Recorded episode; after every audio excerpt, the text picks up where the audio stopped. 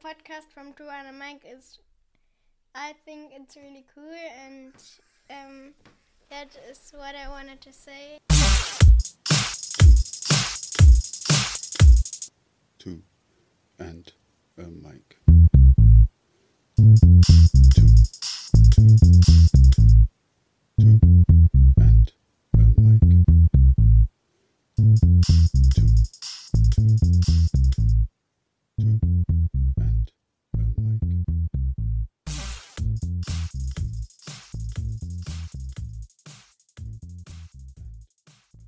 Kara and I came together via Ale at Briskby, and I'm eternally grateful to Ale for the introduction. Here's why. Kara is a person who has a phenomenal capacity to give. I don't know her personally, I've not had the pleasure, but the way she has communicated with me, the way she has gone about doing this podcast.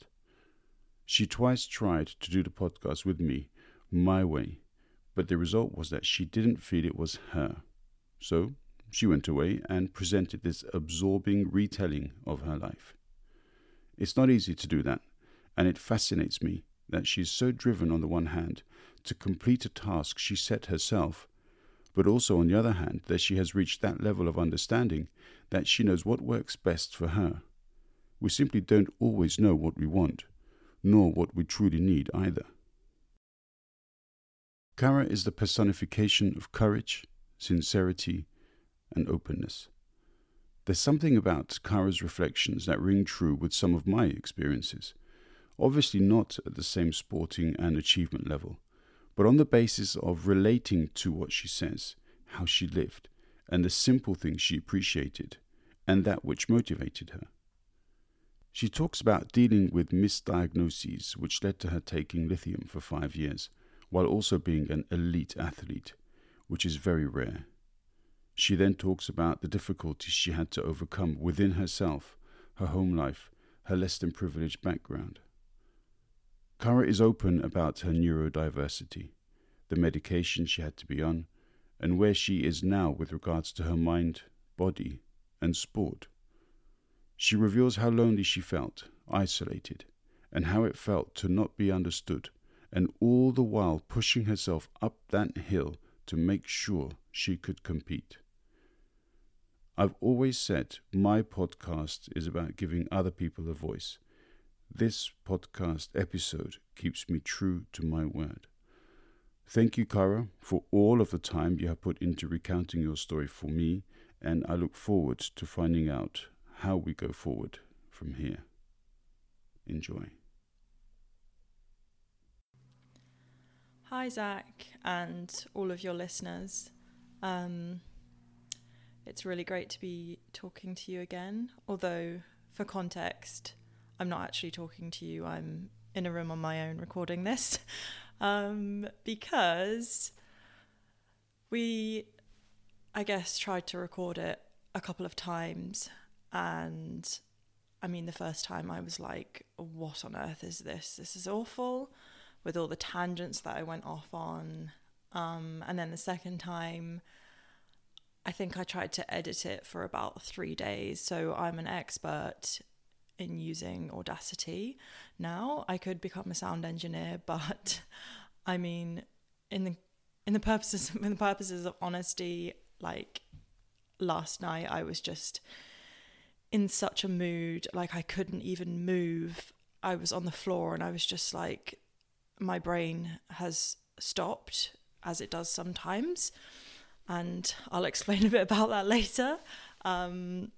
It's shut down. I can't talk, I can't move. There was a bug in the system, and eventually I worked out that it's because I just wasn't happy with the podcast, and I wasn't happy with how I was doing it, and I didn't see how it was going to be like doable in the long term. I was like, I can't take 3 days out to edit things every time we have a conversation, and it's not going to sound natural like you wanted it to sound natural. And yeah, so I kind of came to the conclusion, is actually after listening to a podcast of another lady, it was it was a podcaster who usually has conversations with people, and this time he just like let her take over.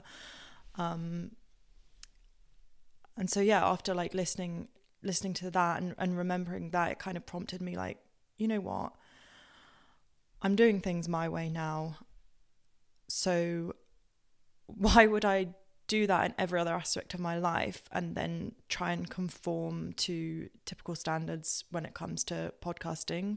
Like, I accept that I'm a bit different and that I struggle with communication, so I'm afraid this is the way it's going to have to be. And I'm really sorry that one of the first things that you said to me when you introduced your podcast is, yeah, so I just really let the conversation flow, and we just have a really natural conversation and just see where it goes. It's just about being natural and just, you know, having a back and forth and letting it evolve. And basically I tried to do that twice, and now I've completely gone back on that and everything your podcast stands for. So I'm sorry. But then again, if you're talking about real conversations, like this is the way that, this is me being completely honest. This is the way that I need to do things. So, you know, hopefully you'll get a bit more out of me with me being true to myself. And I'm sorry that it's really odd, but I'm trying to be unapologetically me at the moment.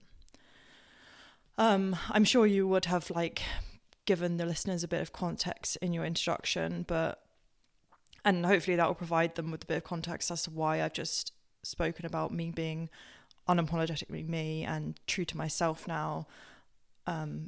But just to make sure they do understand, I have high-functioning autism, and I am owning my difference for the first time in my life. It's taken 31 years, but yeah, I'm trying to be true to myself. And like my experience over the last few days, and to be honest, the last couple of months trying to do this podcast like every now and then, building up the courage to go back to it, just reminded me of what I'm trying to avoid.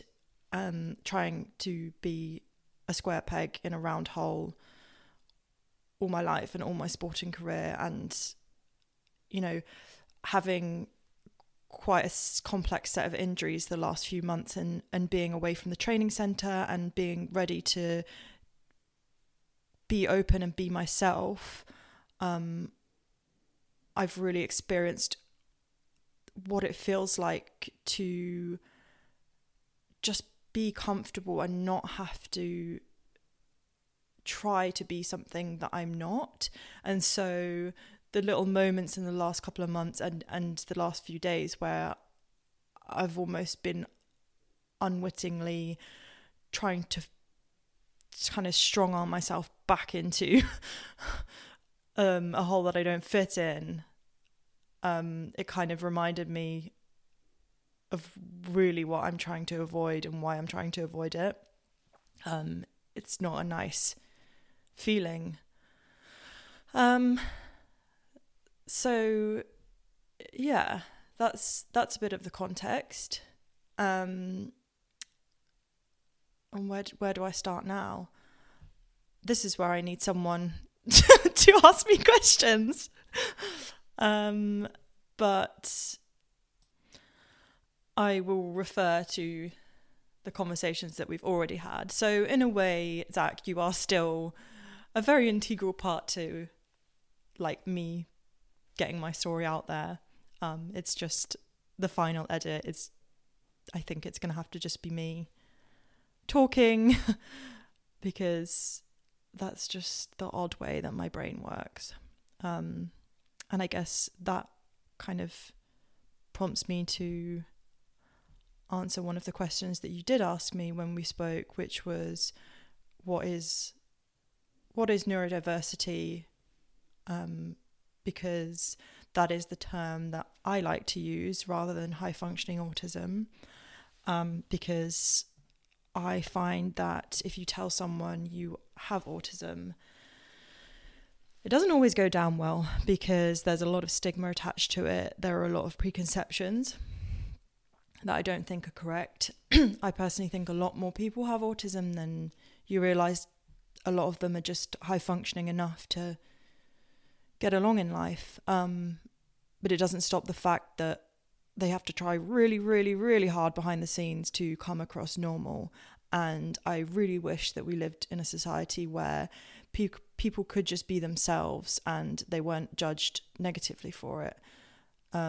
So, you know, in the past, I've been called blunt and pretty much rude, and I've been told that I have a personality problem from being myself, and therefore, you know, trying to get along in sport and be my best in sport and a team sport, I ended up really changing the way that I came across and communicated. And by the end of my sporting career, I literally felt like just a big bunch of walking rules. So like in my head, I see it as like, you know, when people put those elastic bands together and make a ball of elastic bands, that was me, but each band was a rule.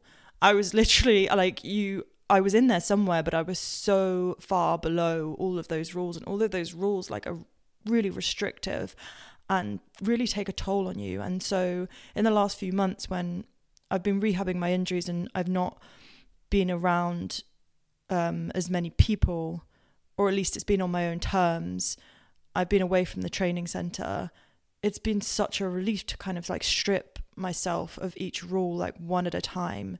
And then it's funny because obviously went to do the podcast with you, and suddenly I was back to using those rules and feeling restricted again, and yeah, that's what I want to avoid. So what I was saying was neurodiversity, that is a term that I like to use rather than high functioning autism. It's also an umbrella term that covers a number of conditions such as ADHD as well, and dyslexia and dyspraxia, and as well as it being realised in recent years that autism is a spectrum. There's also a lot of studies that show a huge crossover between, say, autism and ADHD and all of these conditions that come under neurodiversity. Basically, neurodiversity explains people whose brains are, they're wired differently, but more than that, they have more neural pathways in certain areas. And I like to say it this way around because it's like, oh, they have strengths and then they have weaknesses because of those strengths. And then they have less neural pathways and connections in other areas. And typically for people with autism, and for me, it's the communication part that I find really difficult. I find processing, that it's almost like there's something missing in my brain when it comes to processing communication, when it comes to understanding people's facial expressions, like when to talk, what to say. I'm so bad at small talk and things. It really takes it out of me. There's a lot of brain power that has to go into it. But then you ask me to, I don't know, do something sporty where I have to put my mind to something. It's just me against the ergo, for instance. I'll be really good at that. I'm like a dog with a bone. Or alternatively, you ask me to draw a picture of something, and I mean, it sounds big-headed, but like I can draw it exactly like the picture. Like I'm very creative. So yeah, neurodiversity just explains people whose brains are not typical. And, you know, I think that's fine, but unfortunately we live in a society where there's a certain standard expected of everyone, and I do think it's changing, and I want it to keep changing. And what I'm trying to do now is make sure that sport catches up, because I think society is changing, but sport is not changing quick enough. And some sports are changing quicker than others, but there are some sports that are still quite deeply rooted in tradition. And I hate to say it, but I do think rowing is one of them. It is changing, and I'm actually working with a charity connected with British Rowing, who are the national governing body of rowing in England, and the charity is Love Rowing. And so that's that charity is all about inclusivity and bringing rowing to the masses, and that's great. So, you know, although I'm kind of saying, oh, I'm moving away from my sport now because I can't take it anymore, I can't be this walking bunch of rules, I don't feel I can be myself, it's not all dismal. I really do think there are changes happening, but for me, you know, it might take another 5 years to really come to fruition, and I don't have another 5 years. I'm 31. It needs to be happening right now, and the fact that it's in the process is it's not early enough for me. And also I've got all these injuries. I've got like, I had capsulitis in my hip, tendinitis in my psoas and my glute med. You know, I've got some pathology in my hip. And then also I think because I'd just been training through that for so long and just putting on a brave face and not being able to communicate how much pain I was in, because that's just typically me. I ended up giving myself a tear in one of my discs in my back. So yeah, I don't have the time in terms of age, and my body is also worn out. And then that also leads me to talk about another reason that I'm worn out, and that is that I was misdiagnosed as having bipolar in maybe like 2013 or 2014, and was put on lithium and eventually lamotrigine and quetiapine, and I spent maybe 5 or 6 years on the squad taking these medications for something that I didn't have, which is apparently quite common among females, especially with autism or ADHD traits, because you have the ADHD which makes you like super productive, and you have all these ideas and you want to do them, and you can also hyper focus, and then you have the autism which just crashes you sometimes.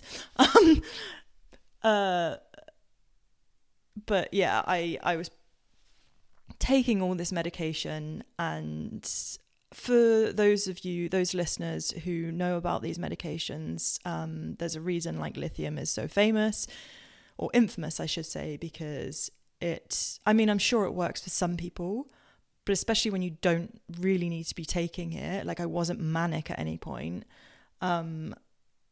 it's not a nice thing to be taking. It's basically like taking sedatives. And then I was trying to be an elite athlete and perform at my best, and I also had the extra difficulties with communication that was still there, and the other pitfalls that come with being autistic or neurodiverse. So yeah, I had years of really, really struggling, and I'm tired. I feel okay to admit it now. Like, I'm really tired of it. Like, I fought the fight from the inside for so long.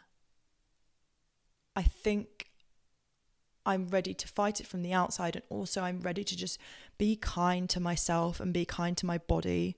I've really asked a lot of my body and my mind for a lot of years. And I don't want to do that anymore. Like, when you're young, for some reason, or at least I felt, and a lot of athletes I think feel this way, like when you're young, you're like, you love the pain and you love to prove that you're like hard as nails and you can do anything, and you'll sacrifice anything for sport. And that's great. But as you get older, your motivations change. And then with all of the difficulties that I've been through, like every time I hurt myself through sport, I was just like, no, I need my body for the rest of my life. And also, like, I doubt anyone else has been on lithium for 5 years and tried to be an elite athlete. And I really feel in the depth of my soul that I need to pay myself back and be kind to myself. And then that also brings me on to what I want to do now, which is primarily make sure nobody else goes through what I went through. Like, that is my primary goal. I do not want any neurodiverse athlete to be treated with the wrong thing or in the wrong way, and I don't want them to not achieve their full potential just because they're different. Like, I do think it is up to neurodiverse athletes to find ways to work with other people, but at the same time they need to be able to be themselves doing that. So I think there's compromise that isn't necessarily happening right now that could be happening.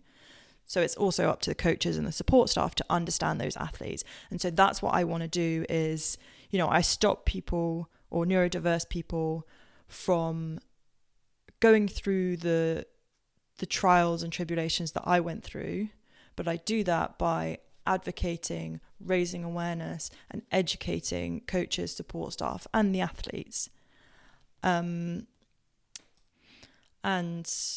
the raising awareness part also, I think it doesn't just make sure or ensure that coaches and support staff and even the athletes themselves like are aware of neurodiversity and why people might be a certain way or why it's important for people to be themselves. Because, you know, if you're trying to get every single ounce of yourself, you know, onto the end of that or handle in that foot play, or on the track if you're a runner, or, you know, I don't know, in your swing if you're some kind of batter, like, you don't want to be expending that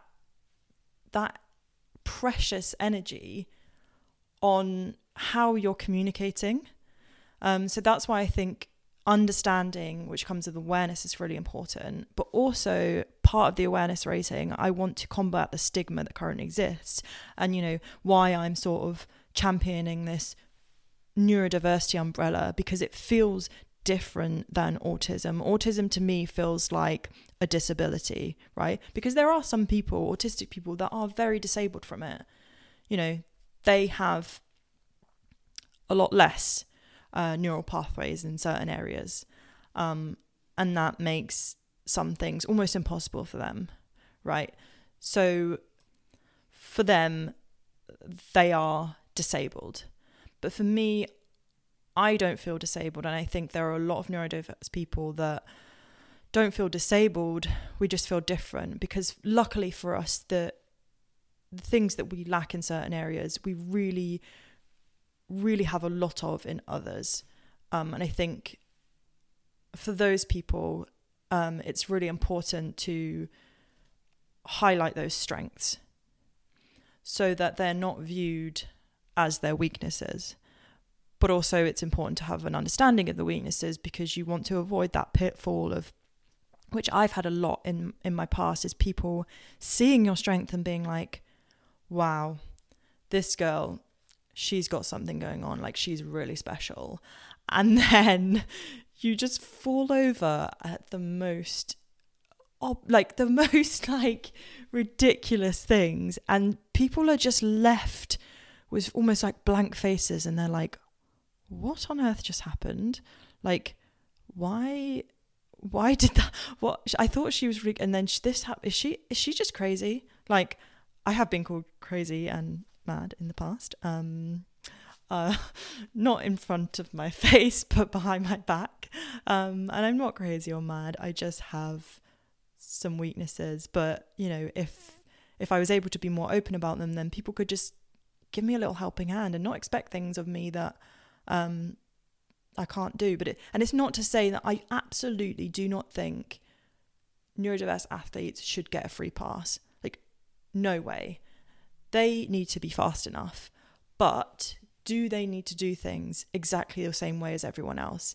If there is another way to do it that doesn't take as much out of them and gives what other people need as well, why not do it? So yeah, that's in essence why I'm doing what I'm doing, and or why I'm doing what I'm sort of setting out to do now.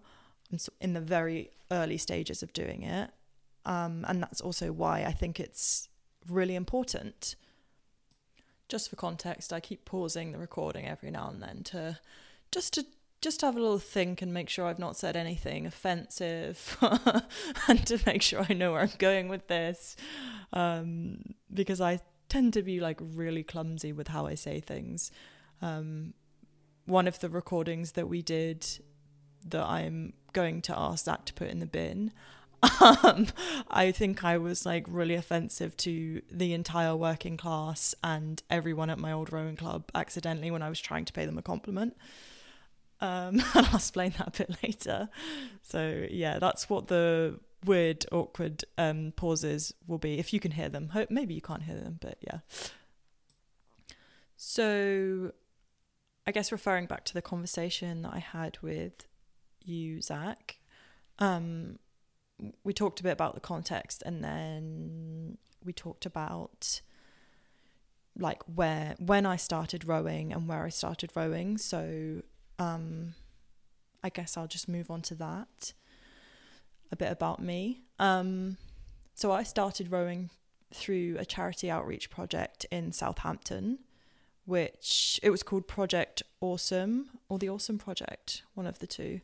And it came to my school and ran an after school sort of ergo session or sessions for a little bit of time. And then for the kids that were still kind of interested, we then got to go down the rowing club.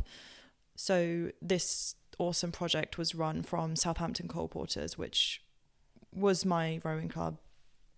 And the project was run through from various rowing clubs throughout the country.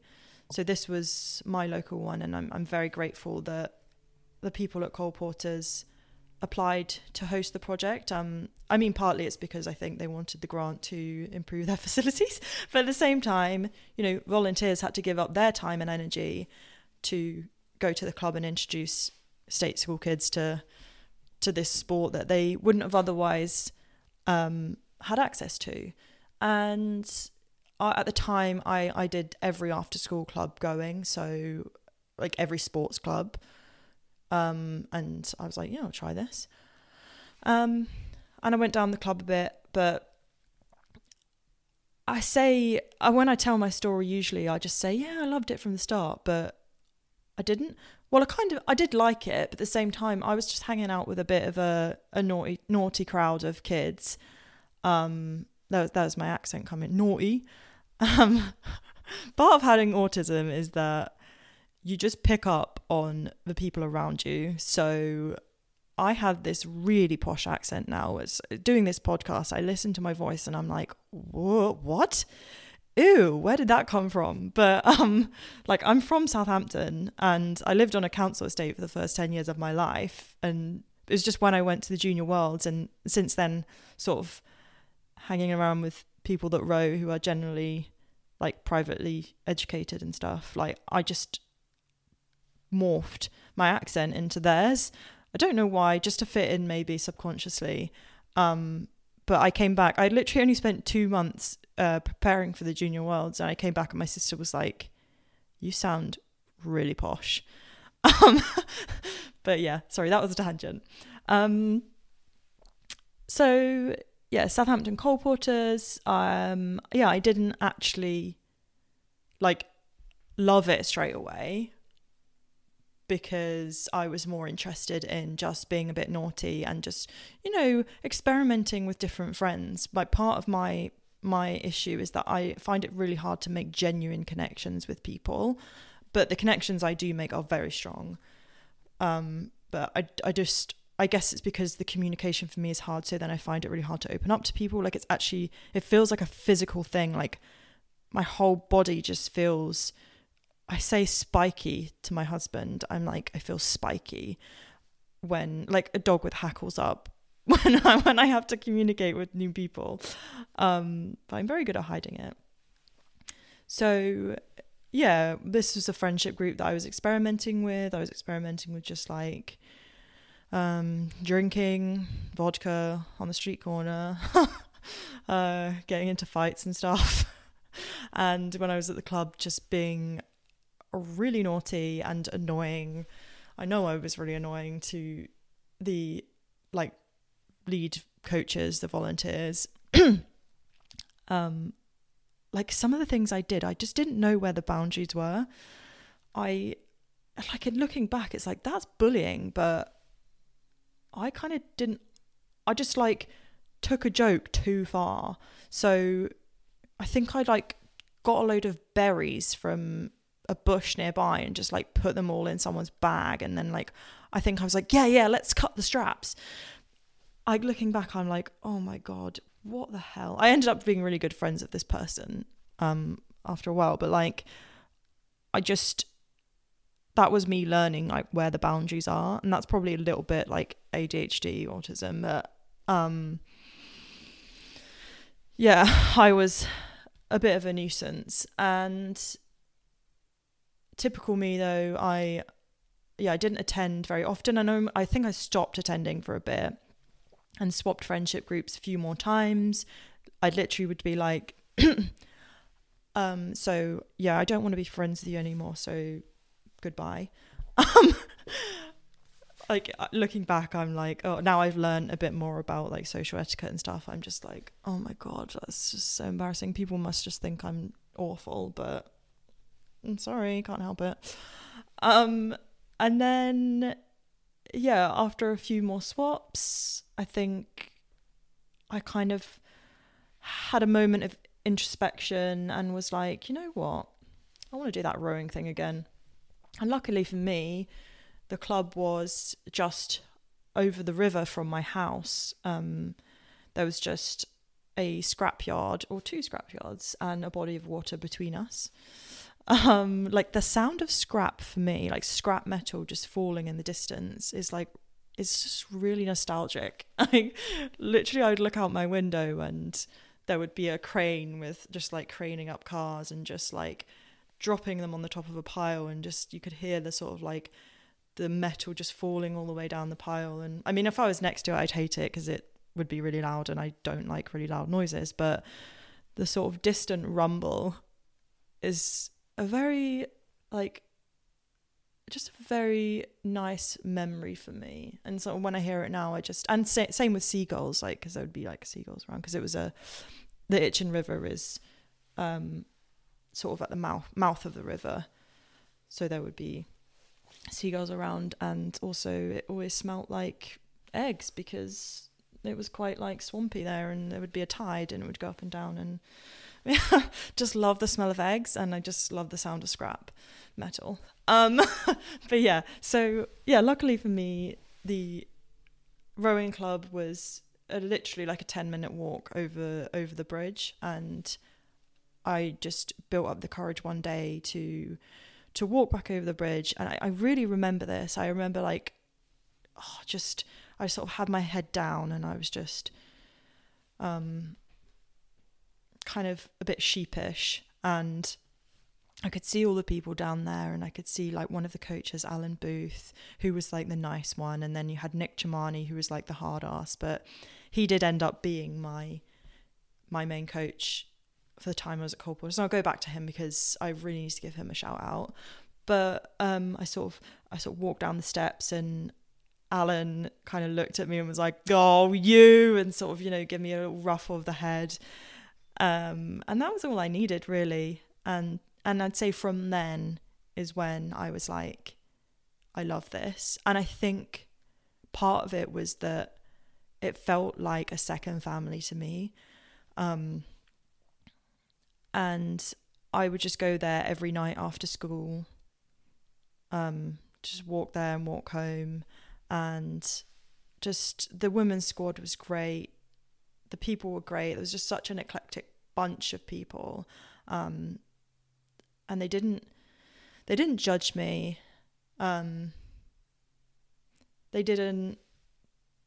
was no like complications with communication. And I don't know if that's because I was a child and people speak a certain way to a child or a teenager, or if it's, and this is where I offend the working class, or if it's a working class thing. I just feel like for me, the experience that I've had is the higher up you go in like society sort of social standing as such. You know, you go to middle class, you go to upper class. The more, I can't say this, BS. And the more like fluffy language you have to put up with. So, and the more small talk there is. So it's like the more difficult I found communication. But at Coalporters, yeah, it could have been a social standing thing. And, you know, people don't have time to chat rubbish. Not saying that all middle class and upper class people do. You know, I'm going to go the other way and offend them now. But yeah, they don't have the time or energy to fluff things up, or they don't have a need for it.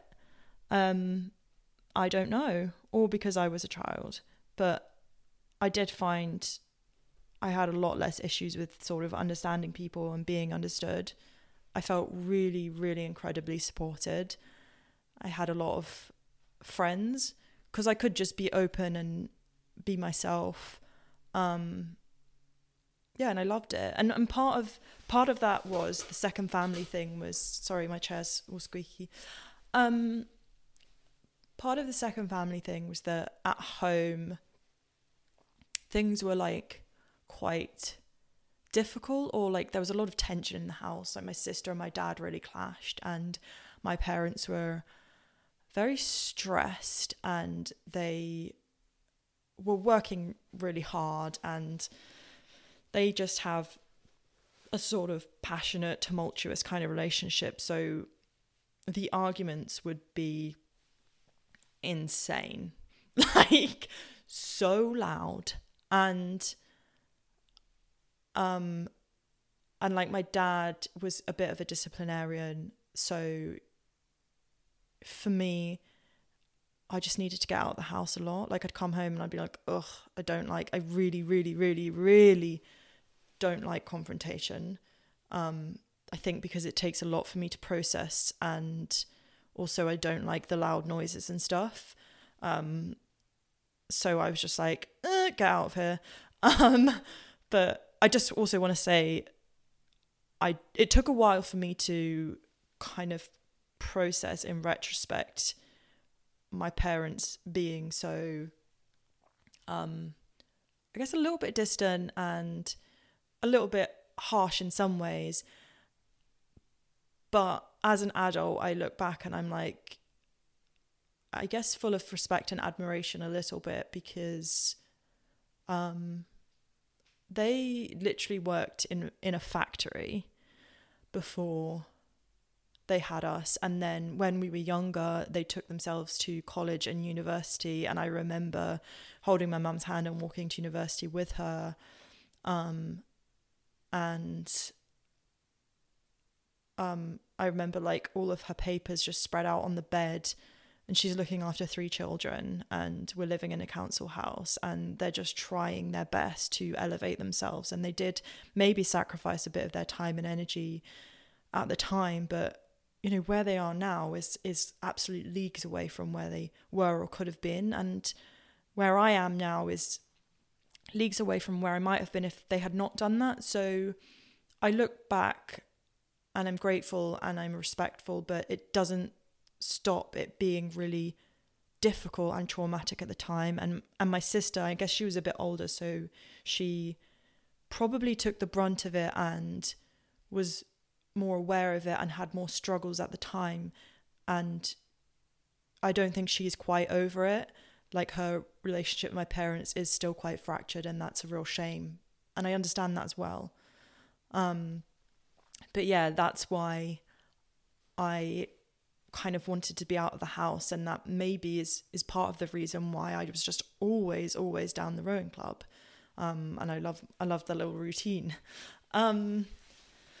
So that's why, that's how I started. That's where I started. And then I guess how I got into junior stuff and as well is, and this is where Nick Chamani comes in.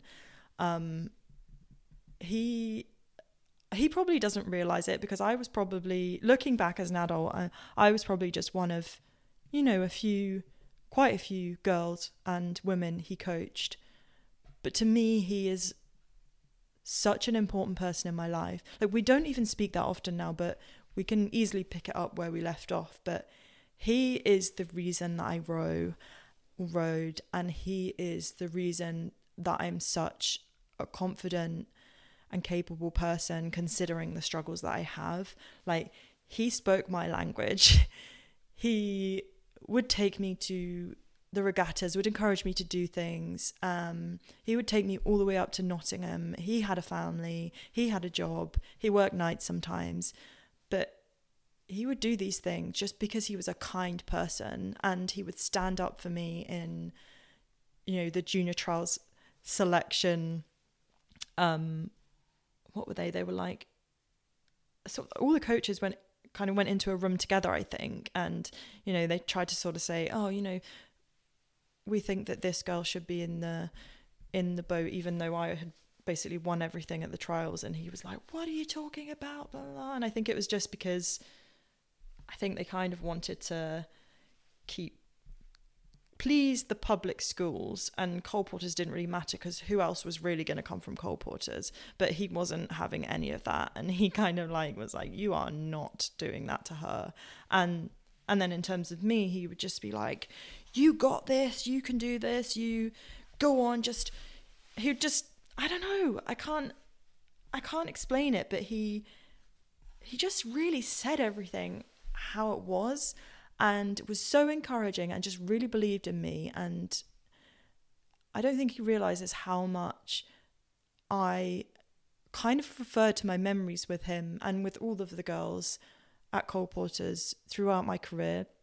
And it's almost like the further away I get from that period and the more difficulties I've had in between, is it feels like the weaker I've got.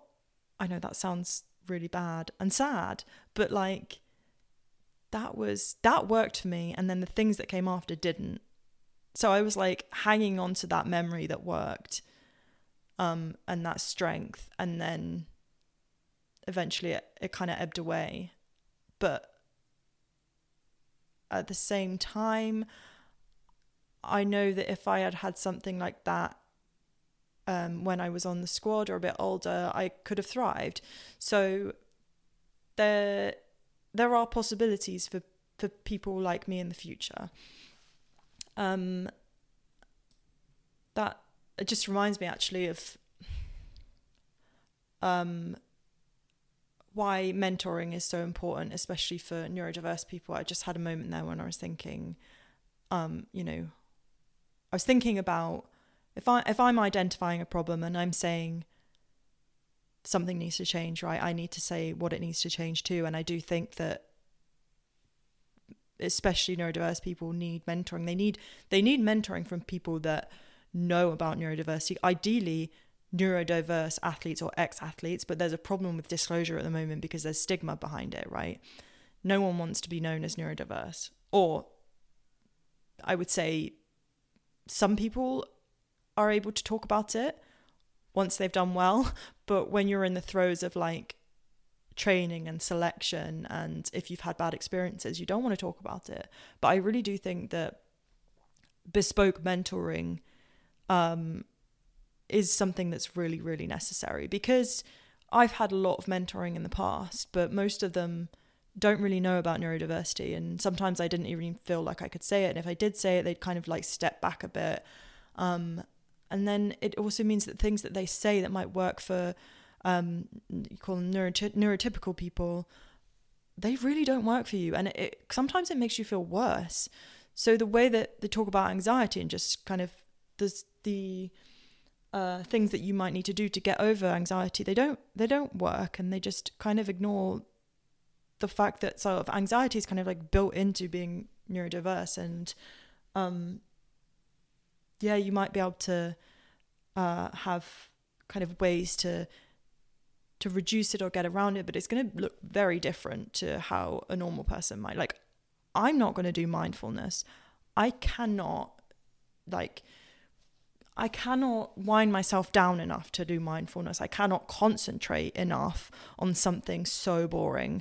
Like, I, I'm I don't feel bad about saying it anymore. Like, I'm not trying to be someone that I'm not. Like, I cannot change my lack of attention to certain things. Like, I would never be able to sit there and really meditate. Like, it's just not possible. Like, it does not compute. So things like that. And then, but I was still, because I'm so diligent, right? I would still try and do it. So I'm just constantly doing things like that don't necessarily work. It's just adding to that big ball of elastic banded rules that are just complicating issues and not actually helping, right?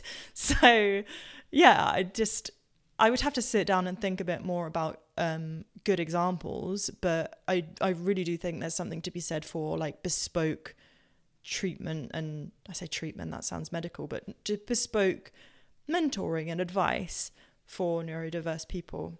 And I mean, that is also something that I kind of want to look into later down the line. I mean, it is out there, but it's out there more for just in general terms and for like jobs, normal jobs, not necessarily for sports people. But like I said, I actually think that there are more neurodiverse sports people than it's given credit for, and therefore there is a need for it. It's not like there's like one or two people, so what's the point in creating a charity? Sorry, I just dropped that in there. Yeah, I set up a CIC in August. It's called Neurodiverse Sport. Haven't done anything with it yet, but I'm in the process. But yeah, I think it's like 2% of people have autism. That's just autism. So there's going to be a lot more who have dyslexia, dyspraxia, ADHD. There's a lot of other conditions. But even 2%, that's 2 in 100. So if your sports team, that's a big sports team, but you're going to have, looking at the minimum and just autism, you're going to have 1 or 2 people in each sports team or sports organization that have autism. So if you account for all of the other conditions and then all of the people that don't want to disclose or haven't got a diagnosis but are a bit different, right, you're going to have like 5 to 10 people.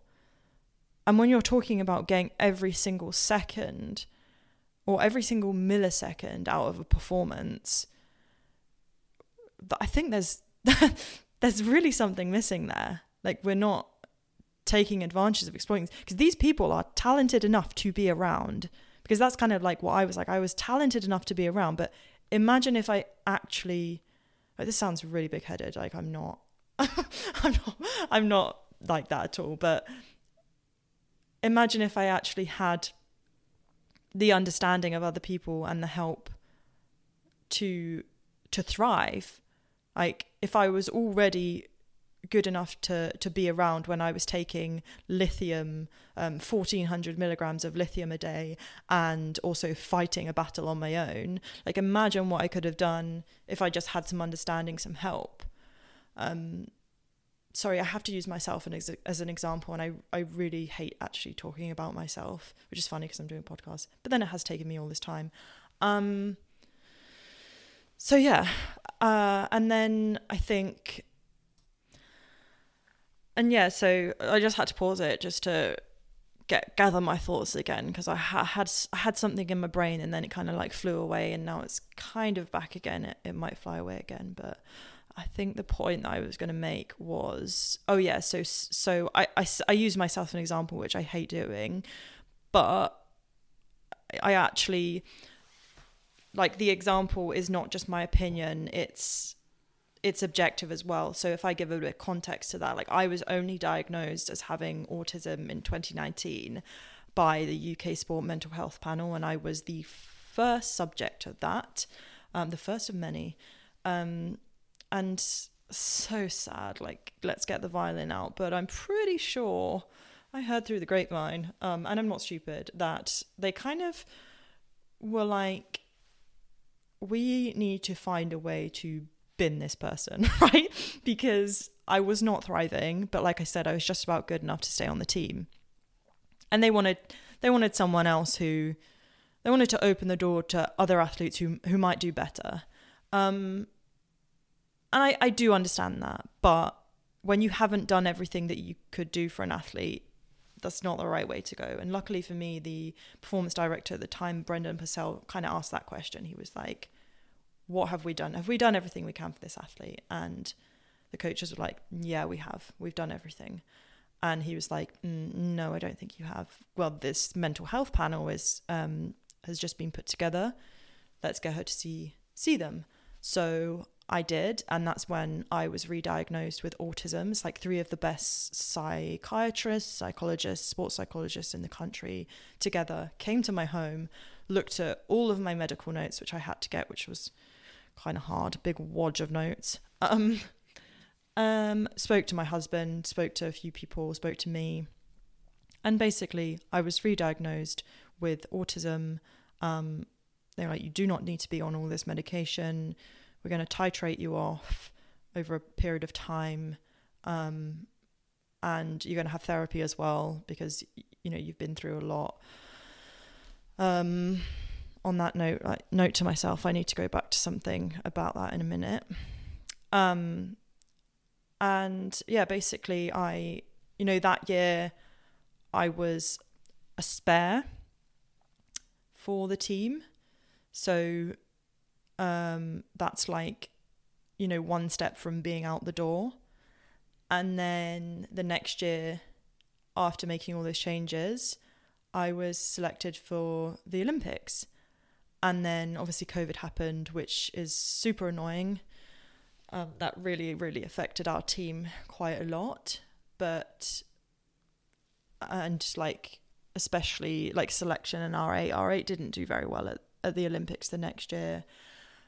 But there was so much behind that. Like, there was a lot of mismanagement, and a lot of people were made to feel pretty bad. But, you know, I actually, because I'd been through so much, for me, the difficulties that everyone was experiencing then, I was like, this is fine. This is a walk in the park. I feel great. Like, I feel really great not being on lithium, and having had COVID, I did have COVID, but having had like lockdown and not being able to train centrally and the Olympics being delayed, like that really worked for me because I had time to reset and like grow to understand myself. So as much as those things and the difficulties that were going on in the team at the time really affected a lot of people on the team, like I was like on my own in my own little island, like thriving.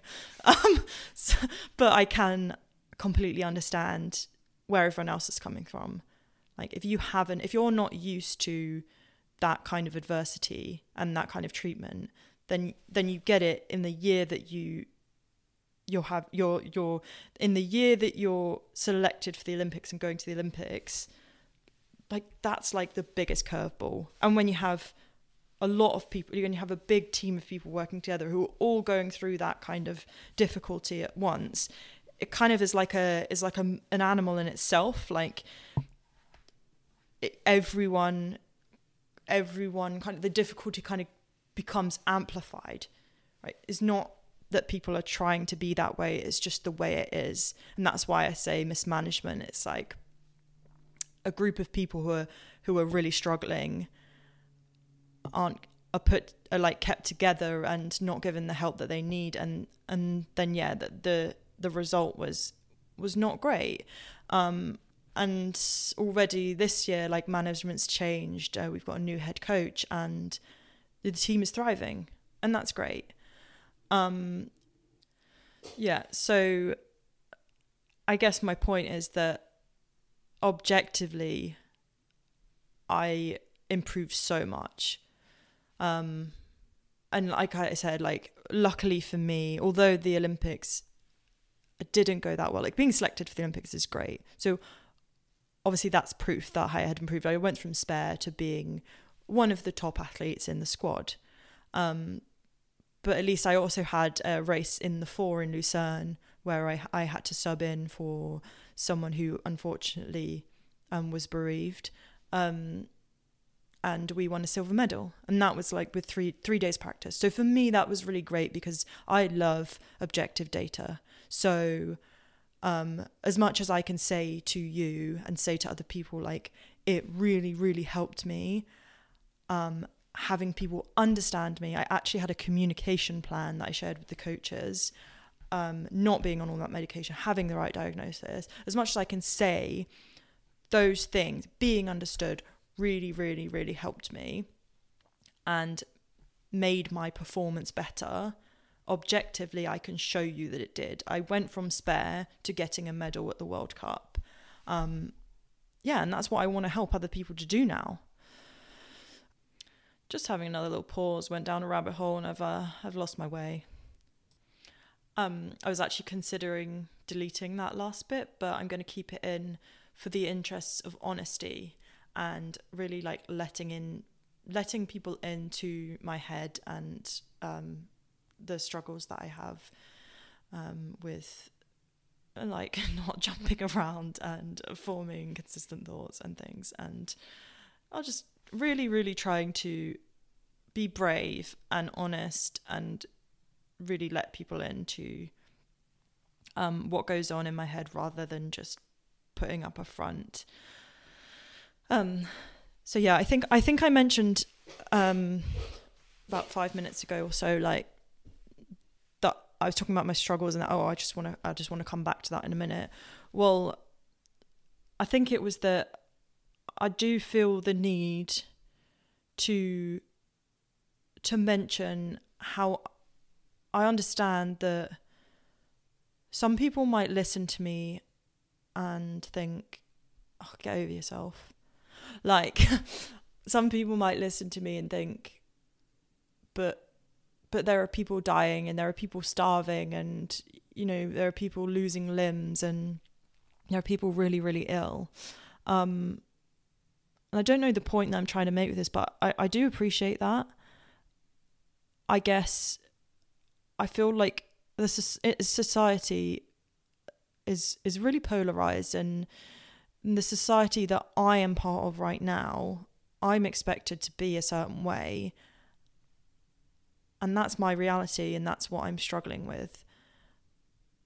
But I totally have respect and will like defer to the struggles that other people have that are bigger than mine. But I'm telling my story for the sake of progress and progression and what society would ideally be like as a whole in the far future. I guess I believe that everyone should be able to be themselves and should be tolerant of each other, and so that's why I am of the opinion that I'm of, and I'm doing what I'm doing. But I just thought it was important for me to just caveat and say there is a little bug in my brain sometimes that says to me, what are you, like, you're ridiculous, like, this is, you're just whinging, and just get over yourself. I don't know if that's from growing up in the 90s where it was like, you know, women couldn't have autism and or ADHD and well, obviously they could, but that was like the view was just, it was just males. And also, unless you were like on death's door, just get over it. And that is something that I've struggled with all my life. Is I feel like as a society now, where like expectations have changed a lot, and we're not just expected to get over it. And that's why I'm kind of saying what I'm saying. But yeah, I do struggle with the kind of views and opinions that I formed when I was younger, and therefore it makes me a little bit paranoid as well telling my story, because I'm like, oh, I'm sure there are a lot of other people that must feel the same. But yeah, in conclusion to that, a long-winded ramble, please be nice to me. Please don't troll me. I do check myself, and I do know that in the grand scheme of things, this is not like the biggest problem in the world, but in the interests of society continuing to progress and inclusion and fairness, like that's why I am pursuing this cause, because yes, I didn't die, but and I did have a lot of great experiences, but I had some really, really traumatic ones, and I don't want other people to have those. So I actually feel like I've kind of said enough for this first episode. Sure, Zach will kind of, he'd have given an intro and also given an outro, just explaining that we are kind of planning to do multiple episodes because, I mean, he's heard my story a few times now, and there's a lot of content and there's a lot of detail to go into. Like, I've given you a very broad overview, but you know, it would be good to go a bit more into my childhood or go a bit more into some of the good experiences I've had versus the bad ones. Partly, well, no, fully to kind of open people's eyes a bit, and also just in case there are like some neurodiverse athletes that hear this or, you know, are referred to this podcast and they listen to it, it would be really great for them to listen and feel like I'm not alone, because time to get your violins out again. Like, one of my biggest problems throughout my career was I felt completely alone and I felt like an absolute alien. I felt like nobody understood me, apart from my husband. Just giving a shout out to my husband, Mikey Mottram. But even that took a lot of years, and like, I'm really difficult to live with. Like, when he proposed to me, I literally like almost had an autistic meltdown.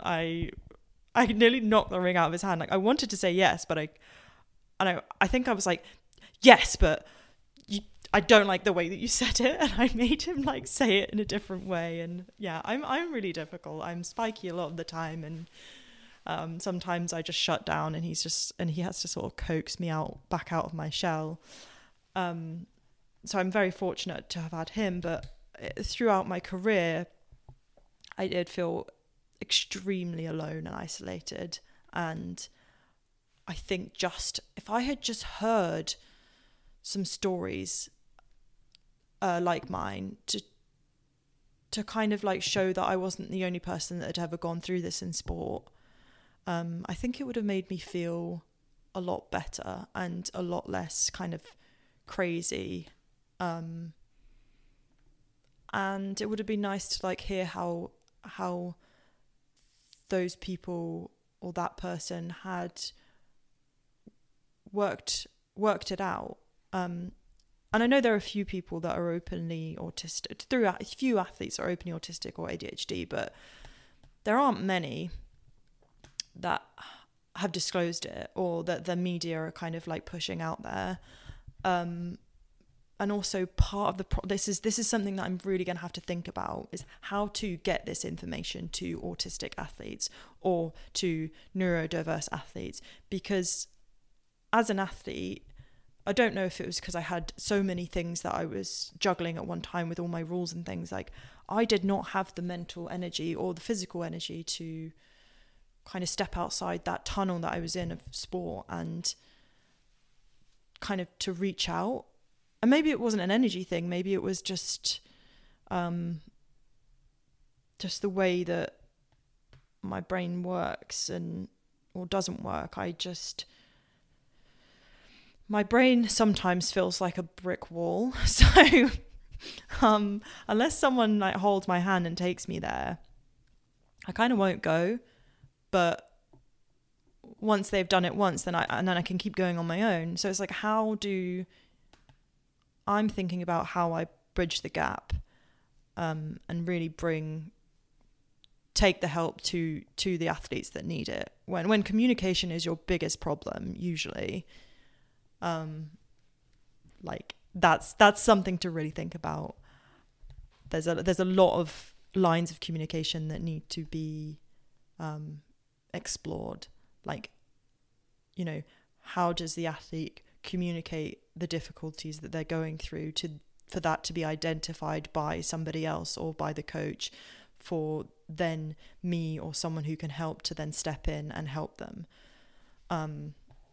So if any of the listeners have any ideas on that, I'd love to hear from them. And at the same time, if any of the listeners kind of just want to talk to me or want to collaborate in any way, I'm absolutely open to that. Like, you can find me on LinkedIn or Instagram, which I don't use very much, or Facebook. And maybe once I've got my website and email address up and running, like in one of the future podcasts, I can put that on here. But for now, I mean, you know my name and you can just find me. So I guess with that, I'll hand back over to Zach and I'll let him wrap up. But thank you for listening if you've made it this far. I don't know what that says about you, because I can't imagine who would actually want to listen to me for over an hour. But yeah, thank you very much, and hopefully you'll tune in next time. And just for context, what I'm going to do is I'm going to get Zach to listen to this and either write down some questions, or like we'll have a call and I'll answer some questions, and then from that I'll do the same thing again, where I go into a quiet room on my own after a few days of processing, and I will say what I want to say. Just, I think when I'm having a conversation with someone there and then, I just find it very disruptive to my flow. So even today, I've like had to stop, just to pause and reset a few times. So imagine what that would be like with having to kind of process someone else's questions and words and facial expressions and things.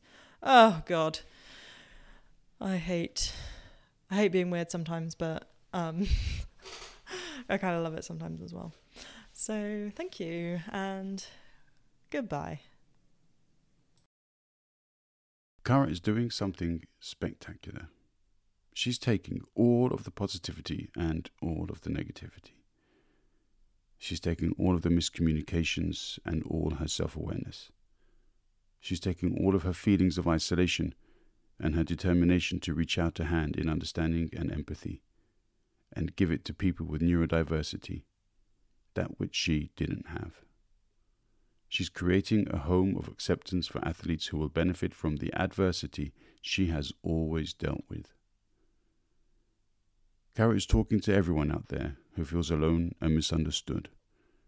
Despite how hard it may be to accept, how impossible your situation may seem, you must hang on in there and remember, you're not an island.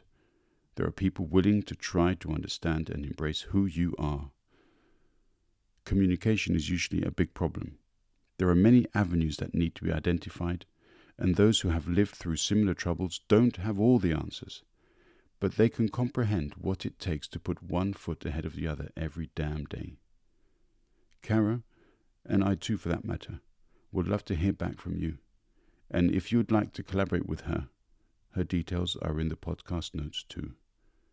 Thank you for listening, and enjoy being and doing you. Two. Two and a mic.